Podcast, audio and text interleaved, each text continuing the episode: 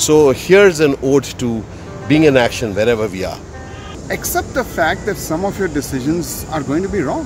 The future will entail changes, things will alter from what it seems like now.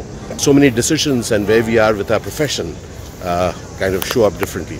This is the magic of life that wherever we meet, let there be music.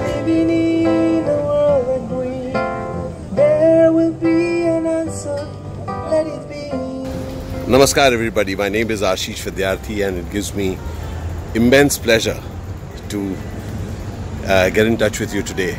Today, we are at an iconic place. This is the Central Park in New York. Right now, we are in a conversation with my dear friend, my classmate from school, Murli Balaraman, right here. Hey, Murli. Hello. Today, I thought that we will do a little snapshot conversation on decisions, decisions that we all need to make. He's been in a profession in which he has had to take very many decisions. I resolve to go. Thousand times a Yeah, well, the profession that I'm in, uh, the passion that I have is for the field of investing. And investing is all about the future. What we're really trying to do in, in everyday decision making in, the, in, my, in my profession is, uh, is try to find out what will happen tomorrow. What I have found that is helpful for me um, is that in, in that process of, uh, of thinking about taking decisions and how to take decisions, two kinds of processes that actually don't seem to work. One of it is is to sort of get so frightened of the decision because the outcome of that decision is out in the future, and it's obviously uncertain. And you can only do so much of analysis. You can only do so much of knowledge of the present. You can only do so many different ways to get to what will happen in the future. And you're afraid of whether your decision will be the right one or not, and that just freezes you up. It, it just does not allow you to take decisions. I resolve to. There will be an answer. Let it be. The other kind is almost the opposite, which is where people sort of go in and and either because you need to show to somebody, either because you need to show to your client, to your boss, to your peers, that you've done the work and you, you know exactly what's going to happen, you take what is essentially an uncertain sort of outcome. In, in some way or the other, try to, the pressure is that I will be right. I will be right. Yeah. I know it because Yeah. I'm an expert and I know it.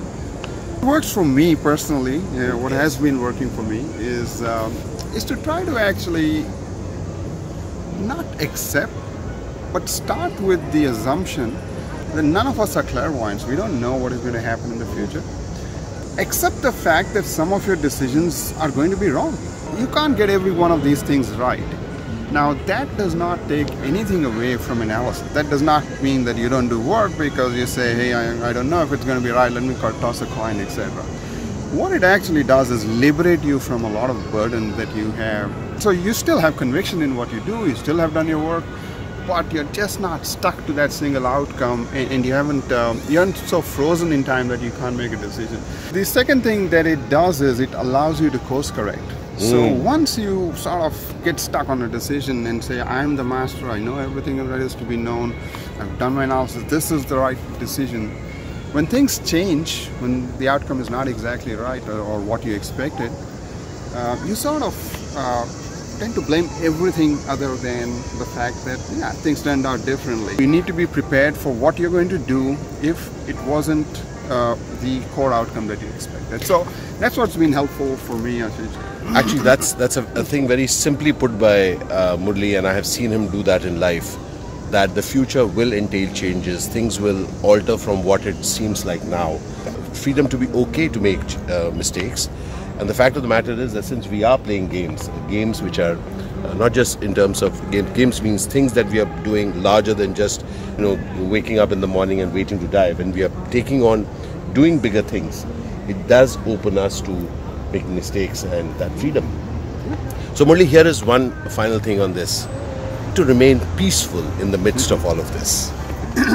Actually weirdly i think the part of the purpose is obviously to be able to make course corrections but part of it is also to, to keep that peace if you will or calmness if you will because once you accept and that is a reality right the future is not known to us I think it, it sort of allows um allows you to to be slightly calmer when things don't work out your way. And being peaceful is that not to think that things are frozen.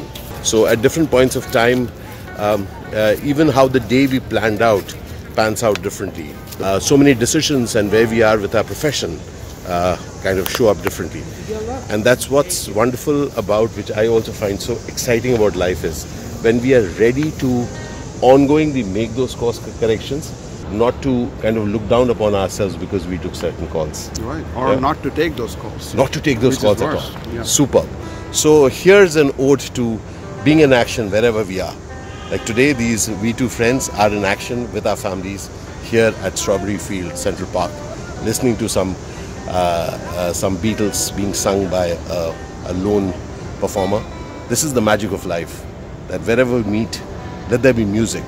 So thank you, Murli. Thank you for being in this conversation. Thank you for being my friend Thank you. somebody whom I value, and I'm really so happy that Murli is here.